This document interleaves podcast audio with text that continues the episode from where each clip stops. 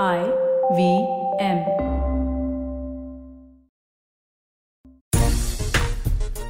उन्नीस में श्रीलंका ने वर्ल्ड कप जीता और उसके बाद से श्रीलंका खासतौर से व्हाइट बॉल क्रिकेट में एक बड़ी ताकत बनकर सामने आई थी, लेकिन धीरे धीरे समय के साथ, जहाँ टीमों का ग्राफ बहुत तेज़ी के साथ ऊपर की तरफ़ गया, वहीं श्रीलंका का ग्राफ बहुत तेज़ी तेज़ी के साथ नीचे आया। आज हम श्रीलंका क्रिकेट में बात इसलिए कर रहे हैं क्योंकि रविवार से शुरू होगा भारत और श्रीलंका के बीच वनडे सीरीज़ और उसके बाद टी ट्वेंटी सीरीज़ खेली जाएगी और इस सीरीज़ का हर अपडेट, हर रोमांच और हर लाइव एक्शन के बारे में डिटेल में बातचीत करेंगे। हमारे साथ क्रिकेट एक्सपर्ट्स का बड़ा पैनल होगा। खेल नीति पर आपका स्वागत है। मैं हूँ राजीव मिश्रा, दो खास मेहमान हमेशा की तरह हमारे साथ, अयाज मेमन हमारे साथ और सभा करीम हमारे साथ और इनसे आज चर्चा हम इस बात को लेकर करेंगे कि अर्जुन रणतुंगा ने जो बयान भारतीय टीम को लेकर दिया था वो बयान कितना पंप अप करेगा भारतीय टीम को जब वो मैदान पर होगी। श्रीलंका क्रिकेट जो अपने आप में ही अपने अंदरूनी कला की वजह से वो टीम नहीं खिला पा रही, जो टीम होनी चाहिए थी मैदान पर क्या ये बी ग्रेड की श्रीलंका की टीम हमारी ए ग्रेड की दूसरी टीम के साथ मुकाबला कर पाएगी? ये भी अपने आप में एक बड़ा सवाल है। तीनों मुकाबले कोलंबो में खेले जाएँगे। प्रेमदासा स्टेडियम है। ये ऐतिहासिक स्टेडियम है जहाँ पर श्रीलंका श्रीलंकाई क्रिकेटर्स ने कई रिकॉर्ड अपने नाम किए हैं। वो चाहे मुथैया मुरलीधरन की बात करें, सनत जयसूर्या की बात करें, अरविंद डिसिल्वा की बात करें रॉय डायस एक बैट्समैन होते थे। आयाज सर बहुत अच्छी तरह जानते हैं। दिलीप मेंडिस एक और बड़ा नाम। आयाज सर, ये हुआ क्या है श्रीलंकाई क्रिकेट को?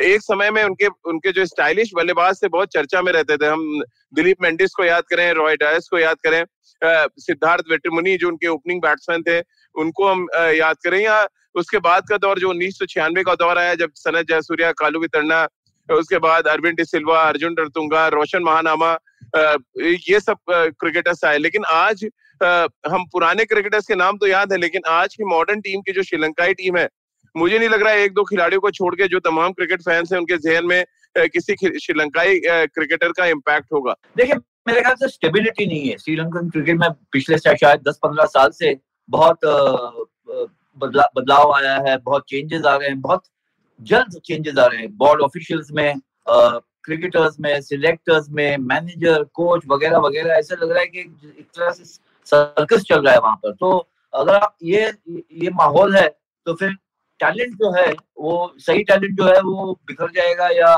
प्लेयर्स जो है, वो और कुछ चीज़ें ढूंढेंगे करने के लिए। क्योंकि अगर आप इतना अनसर्टिनिटी पैदा कर देते हैं प्लेयर्स में, और ये सब देखें जैसे कि मैं बताऊँ कि पाकिस्तान क्रिकेट में, पाकिस्तान क्रिकेट के पेटर्न होते हैं president of Pakistan cricket board के। वैसे ही श्रीलंकन क्रिकेट बोर्ड में बोर्ड में भी बहुत दखलाव है दखल है पॉलिटिक्स का। और इसी वजह से कहीं ना कहीं मुझे लगता है जो स्टेबिलिटी चाहिए क्रिकेट बोर्ड में या क्रिकेट के एनवायरमेंट में वो श्रीलंकन क्रिकेट को नहीं मिल रहा है। आपने जितने नाम लिए हैं उसमें आप रंजन मधुगले को भी जोड़ लिया मैं पहली बार जब श्रीलंका गया था चौरासी पचासी में वहाँ पर श्रीलंका ने इंडिया को हराया था। जी मुझे याद है ऐसे रमेश के सालिया एंगामा ये सब तेज गेंदबाज हुआ करते थे जिन्होंने भारतीय बल्लेबाजों को खोल के रख दिया था।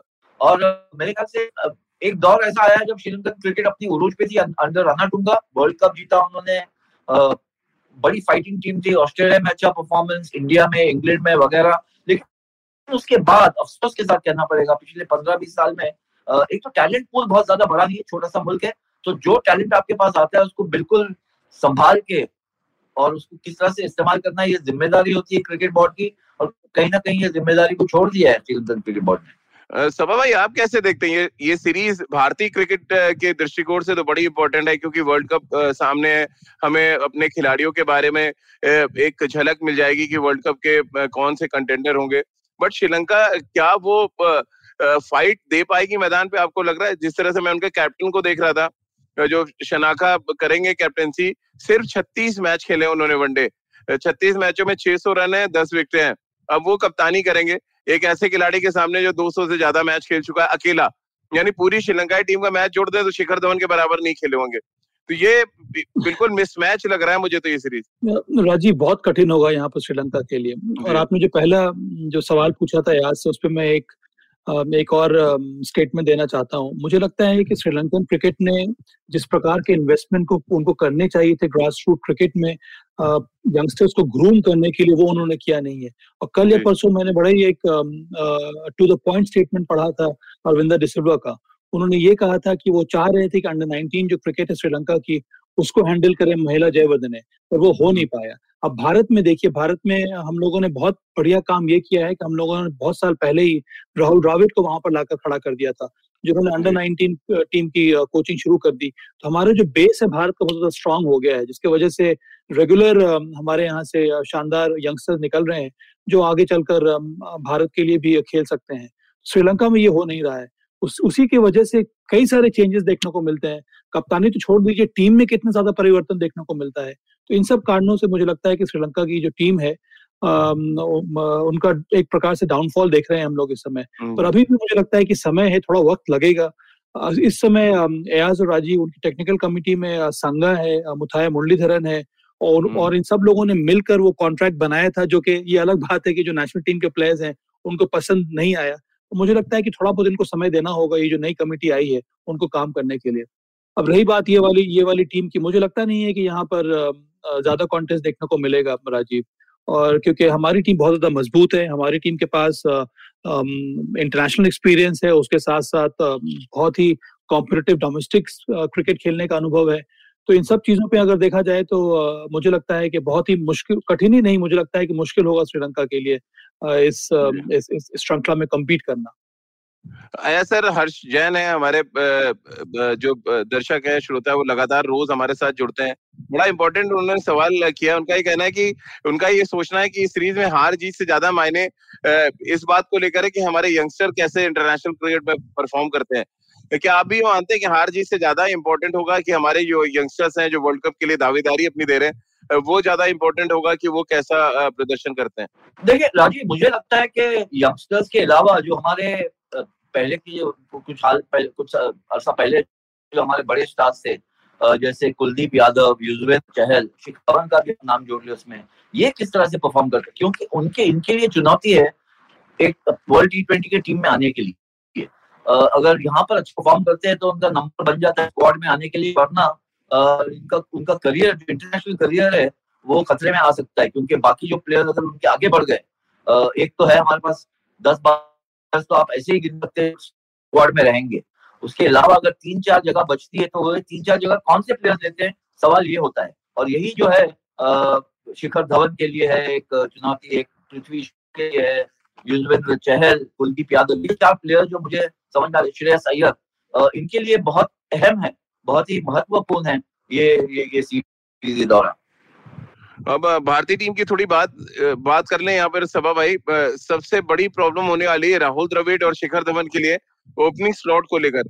पृथ्वी शॉ है शिखर धवन है बांसुड़ी भी बजा रहे गाना भी एक साथ गा रहे हैं। अब बड़ा सवाल ये है कि क्या वो मैदान पे एक साथ नज़र आएँगे? दूसरा बड़ा सवाल ये कि क्या देवेंद्र पटिकल और ऋतुराज गायकवाड़ में से किसी एक को मौका मिलेगा? पहली चॉइस आपको क्या लग रही है वनडे क्रिकेट के लिए क्या होगी? एज ओपनिंग बैट्समैन द्रविड़ मुझे तो लगता है पृथ्वी शॉ को खिलाना होगा आपको शिखर धवन के साथ, क्योंकि पृथ्वी शॉ ने व्हाइट बॉल क्रिकेट में वनडे क्रिकेट में आपको याद होगा, विजय हजारे में धमाकेदार उन्होंने पारियाँ खेली थी। उन्होंने कप्तानी की थी मुंबई की, और हर मैच में उन्होंने शानदार तरीके से रन बनाए, और वही फॉर्म को उन्होंने आगे बढ़ाया आईपीएल में भी। जो जो स्ट्राइक रेट्स उन्होंने रन बनाया है, जिस प्रकार की टाइमिंग उन्होंने दिखाई है, जो थोड़ी बहुत तकनीकी दिक्कतें उनको आ रही थी, ऑस्ट्रेलियाई दौरे पर उसको उन्होंने उस पर काम किया उन्होंने और वहाँ से निकल कर आए हैं। तो मुझे एक यंगस्टर में ये बहुत अच्छा लगता है कि जब वो अगर कोई इशू है तो उसको एड्रेस करे, अपने बल्लेबाजी को ठीक प्रकार से देखे और फिर उस पर मेहनत करे, जो कि पृथ्वी शॉ ने किया है। तो मुझे उम्मीद है कि ये जो तीन वनडे मैचेस हैं उसमें पृथ्वी शॉ और शिखर धवन को ही ओपन करना चाहिए। या सर और निगाहें इस बात पे भी रहेगी कि आपको और फॉर्मेट प्लेस कौन से मिल सकते हैं सीरीज़ में? शिखर धवन पृथ्वी शॉ उनमें से एक हो सकते हैं जो तीनों फॉर्मेट में आपके लिए खेलते नज़र आए। क्या ये बात भी सेलेक्टर्स के जहन में होगी जब ये सीरीज़ शुरू होगी? और बहुत बारीकी से सीरीज़ को एनालिसिस किया जाएगा? देखिए मेरे ख्याल से शॉर्ट टर्म व्यू तो यह है कि वर्ल्ड टी ट्वेंटी के लिए कौन आ सकता है टीम में। उसके बाद जो होगा, जो टेस्ट सीरीज़ होगी, वगैरह वगैरह, जिसमें शिखर धवन लॉट डिपेंड बहुत डिपेंड करता है किस तरह से इंडियन टीम परफॉर्म करती है इंग्लैंड में, पाँच टेस्ट सीरीज़ में। तो अगर वहाँ पर कुछ प्लेयर्स का हल्का परफॉर्मेंस रहा तो इस इस द्राविड और शिखर धवन की स्क्वाड में से ज़रूर दो या तीन प्लेयर्स उसमें आ सकते हैं। लेकिन फ़िलहाल सबकी तवज्जो है वर्ल्ड टी ट्वेंटी पे और फाइव टेस्ट सीरीज़ पर। तो दोनों ही पैरल एक तरह से वर्ल्ड टी ट्वेंटी तो खैर बाद में है लेकिन ये जो सीरीज़ चल रही है श्रीलंका के खिलाफ उसके तुरंत बाद है फाइव टेस्ट सीरीज़ और दोनों पर एक नज़र रखते हुए सिलेक्टर्स का ध्यान रहेगा कि आगे चल के, यानी कि नवंबर, दिसंबर के बाद जो सीरीज़ आने वाली है, जो क्षमताएँ आने वाली है, उसमें कौन से प्लेयर्स व्हाइट बॉल से रेड बॉल में आ सकते हैं या नहीं आ सकते जी। सभा भाई क्योंकि नंबर तीन का स्लॉट ऐसा है जहाँ पर सबकी निगाहें टिकी होती हैं। वनडे क्रिकेट में एक तो मेरा सवाल ये है कि क्या सूर्य कुमार यादव का डेब्यू हो सकता है नंबर तीन स्लॉट के लिए? लेकिन वहाँ पे कंपटीशन बहुत दिख रहा है, नीतीश राणा भी है वहाँ पे, संजू सैमसन भी नंबर तीन पे खेलते हैं। इसके अलावा मनीष पांडे भी है टीम में। तो पहली चॉइस क्या होगी? क्योंकि आप राहुल द्रविड़ को बहुत नज़दीक से जानते हैं और वो हमेशा आगे की सोचते हैं। तो आगे की सोच में तो शायद सूर्य कुमार यादव सबसे आगे खड़े नज़र आए। आगे की सोचते तो हैं राजीव पर राहुल द्राविड बहुत बहुत ज़्यादा अध्ययन करते हैं कि पीछे वाले पीछे में किस प्रकार का परफॉर्मेंस रहा है उस खिलाड़ी का। वो हाइप पे जाते नहीं है। मीडिया ने बात करना शुरू कर दिया कि नहीं आप सूर्य कुमार यादव को खिलाइए क्योंकि उसने टी ट्वेंटी में अच्छा किया है। और, और राहुल द्राविड में एक और खासियत ये भी है कि उनको मालूम है कि वनडे में किसको खिलाना है और टी ट्वेंटी में किसको खिलाना है। तो मुझे लगता नहीं है कि राहुल द्राविड वो इन्फ्लुएंस्ड होंगे टी ट्वेंटी के प्रदर्शन पर। मुझे लगता है कि वाइट वनडे क्रिकेट में जिसने जिस खिलाड़ी ने अच्छा किया है डोमेस्टिक क्रिकेट में या फिर इंग्लैंड के विरुद्ध विरुद्ध जो श्रृंखला हुई थी होम सीरीज़ जो हुई थी वहाँ पर वनडे सीरीज़ में जिसने अच्छा प्रदर्शन किया प्रदर्शन किया है मुझे लगता है उसी को मौका मिलेगा। तो अगर सूर्य कुमार यादव ने उन्होंने अच्छा प्रदर्शन किया है वनडे वनडे क्रिकेट में और डोमेस्टिक में भी तो मुझे लगता है कि उनको मौका दिया जाएगा। तो कहने का मतलब यही है कि राहुल द्राविड बहुत ज़्यादा सोच समझ कर इस प्रकार का निर्णय निर्णय लेंगे। और जो कि उचित होगा टीम के लिए। सभा भाई ईशान किशन और संजू सैमसन दोनों टीम है। अब आपके लिए वनडे में किसको आप खिलाना पसंद करेंगे और टी ट्वेंटी में किसको? और आइडियल नंबर इन दोनों विकेट कीपर्स के लिए क्या होगा? Uh, मुझे लगता है कि Ishan Kishan generally number number चार नंबर पाँच पर खेलते हैं अपने स्टेट टीम के लिए भी। आईपीएल में उनको देखा हम लोगों ने नंबर चार नंबर पाँच पर खेलते हुए मुंबई इंडियंस के लिए। और ये एक ऐसा लेफ़्ट हैंड बल्लेबाज है विकेट कीपर बल्लेबाज है जो मुझे लगता है कि स्लॉट में काफ़ी आसानी से दोनों ही फॉर्मेट में वो खेल सकता है वनडे में भी और टी ट्वेंटी में भी। क्योंकि मुझे लगता है कि इस खिलाड़ी में बहुत ज़्यादा टैलेंट है और सिर्फ़ थोड़ा बहुत सपोर्ट की ज़रूरत होगी। और ये एक ऐसा प्लेयर है जो लंबे समय तक भारत के लिए खेल सकता है। आया सर एक सवाल है हमारे सपल एक हमारे और दर्शक हैं उनका कहना है कि उनका सवाल आपसे है कि क्या भारतीय टीम कोई ए, एक मैच हारेगी भी इस सीरीज़ में या आपको लग रहा है कंप्लीट व्हाइट वॉश होगा? नहीं देखिए मेरे ख्याल से आप हल्के में नहीं ले सकते किसी भी टीम को खास करके टी ट्वेंटी फॉर्मेट में। एक तरह से लॉटरी होती है।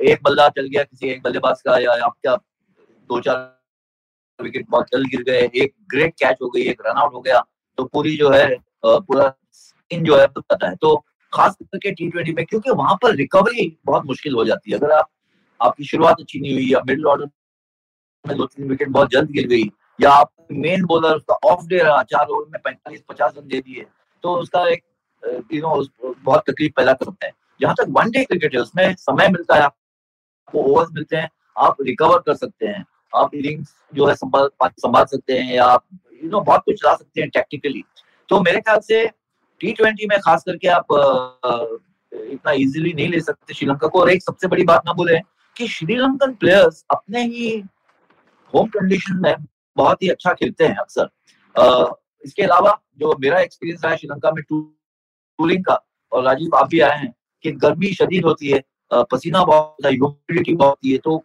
आपको कंडीशन से भी कोप करना होता है। मुझे लगता है कि यस डेफिनेटली एडवांटेज इंडिया के साथ है दोनों ही फॉर्मेट्स में टी ट्वेंटी में भी और वन डे भी। लेकिन आप जैसे कहते हैं कि क्रिकेट में you can't take eyes off the ball आपने अगर गेंद से अपनी नज़र हटा दी तो फिर तो आप वाली बात आया सर अब वापस टीम कॉम्बिनेशन पे कर लेते हैं बात। सूर्य कुमार यादव आपको लग रहा है आइडियल चॉइस होंगे वर्ल्ड कप को भी देखते हुए और वनडे में उनको एक चांस दिया जा सकता है क्योंकि वनडे खेले नहीं अभी तक। क्या वनडे में डेब्यू होता देख रहे हैं सूर्य कुमार यादव का? जिस तरह से उनका फॉर्म रहा है खास करके आईपीएल में अच्छा एक बात तो ये है कि आप ये टीम देख जो श्रीलंका में है squad it is the best IPL players आप विराट हाँ। कोहली रोहित शर्मा बुमराह को हटा दे शमी वमी को जो इंग्लैंड में है। अदरवाइज़ जो ये कलेक्शन हुआ है आपका ये बेस्ट ऑफ़ आईपीएल कलेक्शन ले जा रहे हैं। हम्म, जी। अ, जिसमें भी एक्सपीरियंस है इसमें सूर्य कुमार यादव एक बहुत ही अनयूजुअल कैटेगरी में पड़ते हैं क्योंकि ना वो उन्नीस बीस इक्कीस साल के हैं। ऑलमोस्ट थर्टी तीस साल के हैं और जी। बहुत ही ज़बरदस्त फॉर्म में रहे पिछले सात आठ साल से। लेकिन पिछले आईपीएल के सीज़न से मैं कहूँगा तो 2020 के आईपीएल की सीज़न से तब से जैसे लग रहा है कि दूरबीन लग गई है उनके ऊपर सब उनका परफॉर्मेंस हम्म। फॉलो कर रहे हैं। तो होनहार बैट्समैन है बहुत अच्छे फील्डर है और एटीट्यूड बिल्कुल सही है। मुझे लगता है कहीं ना कहीं उनको मौका दिया जाएगा इस अपने आप को प्रूव करने के लिए।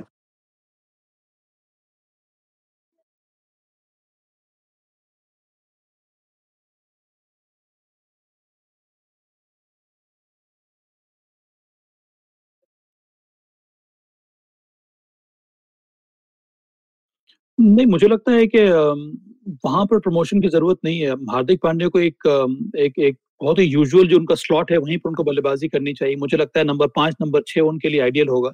और सोचने वाली बात यह भी है कि आने वाले समय में जब उनकी वापसी होगी भारतीय टीम में तब वो किस नंबर पर खेलेंगे।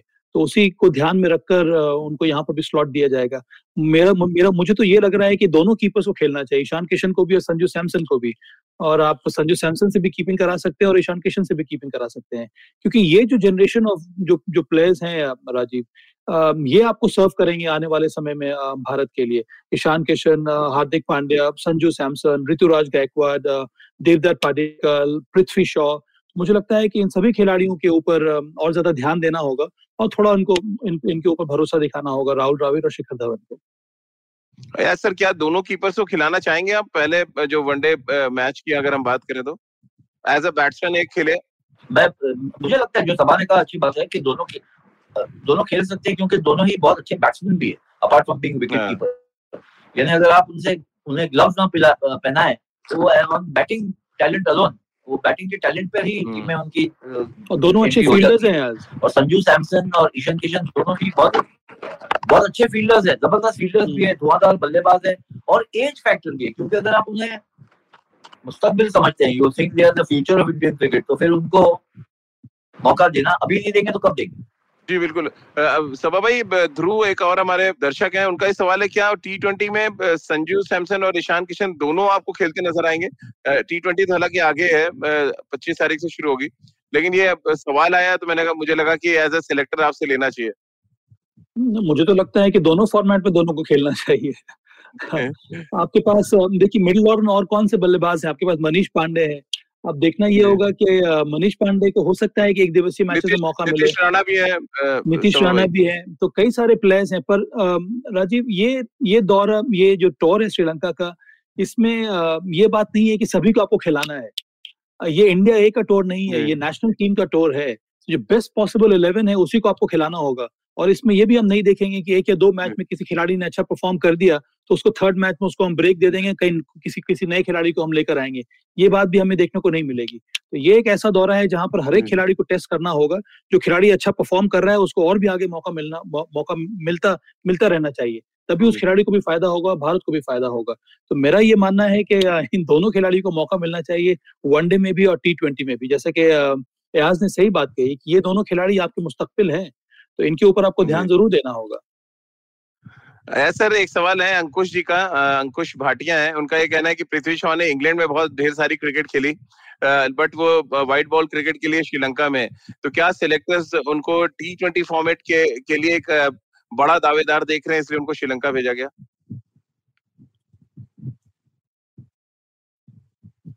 देखिए मेरे ख्याल से पृथ्वी पृथ्वी शॉ को एक्चुअली लाइफ लाइन मिली है क्योंकि टेस्ट की जगह उनकी चली गई। वहाँ पर शुभमन गिल आ गए हैं मयंक अग्रवाल ऑलरेडी है और एक और अभिमन्यु ईश्वरन जो है पृथ्वी शॉ से आगे बढ़ गए क्योंकि वो स्टैंड बाय थे। तो यहाँ पर जो मौका मिल रहा है पृथ्वी शॉ को पूरा उसका फ़ायदा उठाना चाहिए और फिर सोचनी चाहिए सोचना चाहिए कि किस तरह से टेस्ट में भी वापस टेस्ट क्रिकेट में भी वापसी कर, कर सकूँ। क्योंकि अगर आप व्हाइट बॉल की टीम में भी नहीं रहते और अगर समझो जाते भी इंग्लैंड और आप फ़र्स्ट चॉइस ओपनर नहीं है तो प्रेशर तो आप पे है ही। उनके पास मौके आए थे टेस्ट क्रिकेट में अपने आप को स्थापित करने के लिए अच्छी शुरुआत भी हुई लेकिन अपनी पोजीशन को होल्ड नहीं कर सके। तो यहाँ पर मैं कहूँगा कि पूरी जिम्मेदारियाँ बनती है पृथ्वी शॉ पर ही कि वो अपने आप के क्रेडेंश अपने खुद के क्रेडेंशियल्स फिर से एक तरह मजबूती से प्रूव करे। अब मैं एक बात जो सभा ने कहा बहुत बड़ी बात की है उन्होंने कि ये इंडिया ए टूर नहीं है India under under twenty five tour नहीं है। ये इंडियन टीम खेल रही है। और राहुल द्राविड ने ये जाने से पहले ही कह दिया कि ज़रूरी नहीं है बल्कि शायद पॉसिबल ही नहीं है कि सब प्लेयर्स को चांस मिले। क्योंकि सबसे पहले आपकी प्रायोरिटी है सीरीज़ जीतना। इंटरनेशनल कॉन्टेस्ट अगर होता है आपका तो आप सीरीज़ जीतना चाहते हैं। ये कोई ट्रायल मैचेस नहीं है कि आप ट्रायल जो है वो ऑटोमेटिकली हो जाएगा। वर्ल्ड ट्वेंटी में किसको सिलेक्ट करना है, नहीं करना है।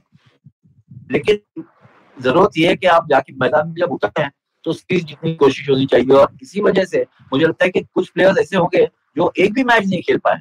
उनको वापस आना पड़ेगा। लेकिन अच्छी बात यह है कि एटलीस्ट स्क्वाड में उसका एक तजुर्बा मिलता है। मुझे लगता है ये बहुत बड़ी चुनौती है भारतीय बल्लेबाजों के लिए क्योंकि जो कंडीशंस हैं श्रीलंका के वो बहुत ज़्यादा विपरीत होते हैं भारतीय कंडीशन से।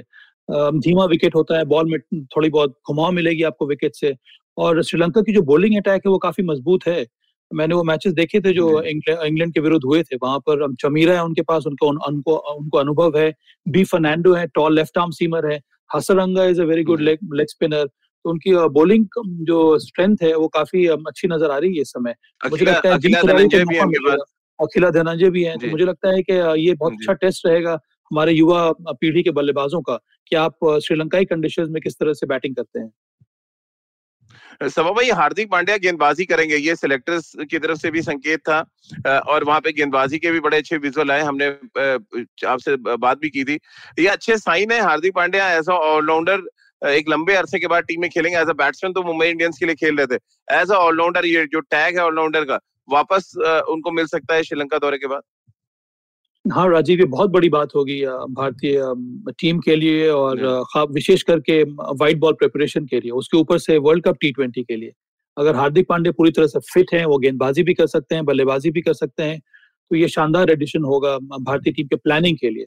और हार्दिक पांड्या को हम लोगों ने पहले भी दिखा देखा है जितना शानदार उन्होंने प्रदर्शन किया है एक बल्लेबाज के रूप में भी और एक गेंदबाज के रूप में भी। सबसे बड़ी बात हार्दिक पांड्या की ये होती है जैसे वो ग्यारह में आ जाते हैं एक ऑलराउंडर के रूप में तो मुझे लगता है कि कई सारे विकल्प सामने नज़र आने लगते हैं भारतीय टीम को, भारतीय टीम मैनेजमेंट को क्योंकि आपके पास एक एडिशनल बॉलर मिल जाता है। तो मुझे लगता है कि ये बहुत बड़ा चैलेंज होगा यहाँ पर हार्दिक पांड्या के लिए, क्योंकि अगेन मैं अपनी बात को दोहरा रहा हूँ कि कंडीशन बहुत मुश्किल है, यहाँ पे धीमा विकेट मिलेगा। यहाँ पर आपको किस तरह से एडजस्ट करना है बल्लेबाजी में किस तरह से आपको अडेप्ट करना है बल्लेबाजी में आपको गेंदबाजी में किस लेंथ पर बॉल डालना है ये सारी चीज़ें आपको करनी होगी, तभी आप एक सक्सेसफुल दौरा रहेगा आपका। मुझे लगता है कि बहुत बहुत अच्छा है यहाँ पर हार्दिक पांड्या के लिए, उनको मौका मिलेगा एक ऑलराउंडर के रूप में, फिर से वापस अपने आप को साबित करने का। आया सर क्योंकि जिस तरह से धीमी पिचेस की बात हो रही है, एक बात तो तय है कि यहाँ, जो स्ट्रोक प्लेस है, उनको भी दिक्कत आएगी, क्योंकि चेन्नई का अगर आप आईपीएल का एडिशन याद करें, कुछ महीने पहले, हर टीम का बैट्समैन वहाँ स्ट्रगल कर रहा था 130 40 से स्कोर बन रहा था 20 ओवर में और चेज होना बड़ा मुश्किल था। क्या ये बात ये एक चैलेंज था जो चेन्नई में? वो चेन्नई शिफ्ट होगा चेन्नई से कोलंबो आपको लग रहा है? और हार्दिक पांड्या जैसे स्ट्रोक प्लेयर्स के लिए खासी दिक्कत हो सकती है वहाँ? देखिए मेरे ख्याल से इसमें दो पहलू एक तो ये है कि जैसे सभा ने कहा कि विकेट्स वहाँ पर काफ़ी धीमी होती है बॉल गेंद जो है पेस नहीं है आता नहीं है गेंद बैक पे। तो रन बनाने की कोशिश अगर आपको करनी है तो bat has to go and reach the ball कि बॉल तक आपको पहुँचने की ज़रूरत पड़ती है। और यहाँ पर मेरे ख्याल से हार्दिक पांड्या जो है शायद टीम के सबसे बेहतरीन बैट्समैन है इस तरह के खेलने में। अपार्ट फ्रॉम शिखर धवन जो बहुत ज़बरदस्त एक्सपीरियंस है उनके पास और पृथ्वी शॉ जिनके पास बहुत ज़्यादा नेचुरल टैलेंट है लेकिन अपने आप को किस स्ट्रोक स्ट्रोक सिलेक्शन में आप कह सकते हैं कि उनके पास प्रॉब्लम्स है।